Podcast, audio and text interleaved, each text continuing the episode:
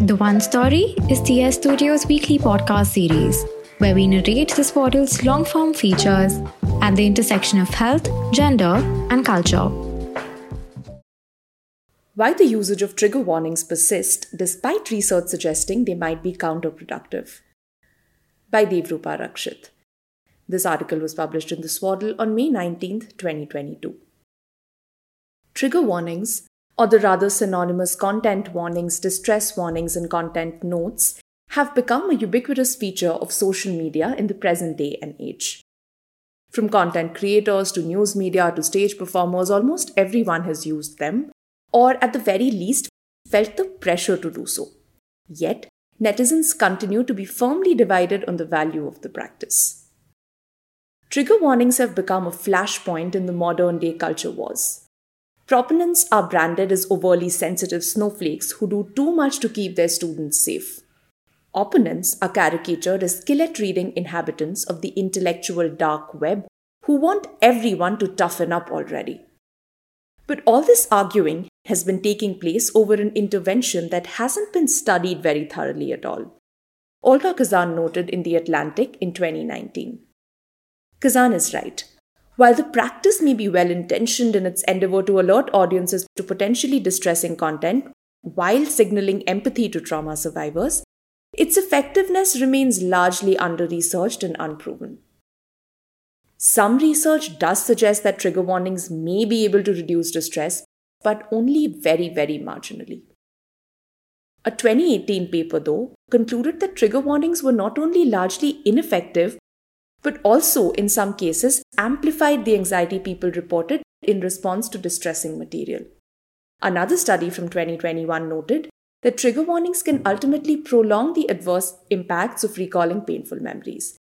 Perhaps because they tell our brains to expect something negative and, in doing so, worsen the distress we feel. Further, trigger warnings are counter-therapeutic because they encourage avoidance of reminders of trauma, says Richard McNally, co-author of the 2018 study and author of Remembering Trauma.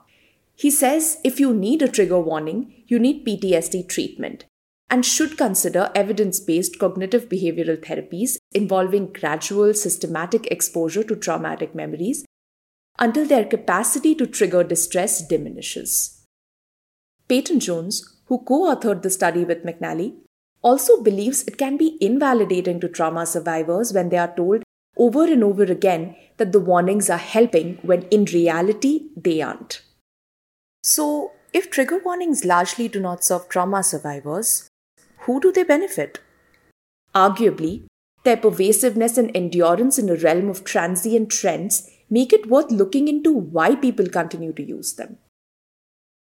It's safe to assume that most people use trigger warnings from a genuine place of concern towards the emotional angst trauma survivors often live with, in addition to the panic traumatic memories can induce in them, of course. Kate Mann, for instance, an associate professor of philosophy at Cornell University, believes in prefixing her lectures with trigger warnings. Explaining why, Mann wrote in the New York Times, with appropriate warnings in place, vulnerable students may be able to employ effective anxiety management techniques by meditating or taking prescribed medication. It's not about coddling anyone. It's about enabling everyone's rational engagement. She believes otherwise, for someone who has experienced major trauma, vivid reminders can serve to induce states of body and mind that are rationally eclipsing. Being flooded with anxiety to the point of struggling to draw breath and feeling disoriented, dizzy, and nauseated can make it impossible to think straight. We also live in a world where we constantly have more access to terrible news than at any other point in history, perhaps. The crisis fatigue it engenders then understandably leaves people overwhelmed, inspiring them often to attempt to alleviate the experience for others. An easy way to do that is by offering people warnings before exposing them to disturbing content. Not everyone is prepared to read about a brutal lynching or a grievous assault on a Monday morning, or perhaps ever. And so, amid the overload of traumatic news that leads to a certain kind of helplessness, trigger warnings offer a way to regain an illusion of control in the world, or even assuage one's guilt for subjecting others to traumatic content. For many others, using trigger warnings could simply be a mindless replication of trends, rooted in either virtue signaling or the fear of being cancelled. In this big boss-esque setting where our words are constantly being monitored, it seems as if the smallest of missteps will lead to an elimination, aka being cancelled, as an article on The Swaddle had noted. So, in an era where people are rewarded for being performatively woke, as long as the performativeness is camouflaged, it's clear why trigger warnings have already become an intrinsic part of woke social scripts. As Payton notes though, from a clinical lens, you should never do anything that doesn't work, period. Even if it doesn't do harm. If it's not actively helping, encouraging its use would essentially be engaging in clinical pseudoscience. However, despite the effectiveness of different forms of exposure therapy in treating PTSD, the fact remains that barriers to trauma-informed care, in addition to the unaffordability of therapy itself in countries like India, might pose practical challenges in following McNally's advice to prevent encouraging avoidance of reminders of trauma through trigger warnings. And, of course, an argument can be made in favor of using content warnings to foster a culture of consent that extends even to the kind of content one engages with in this digital age.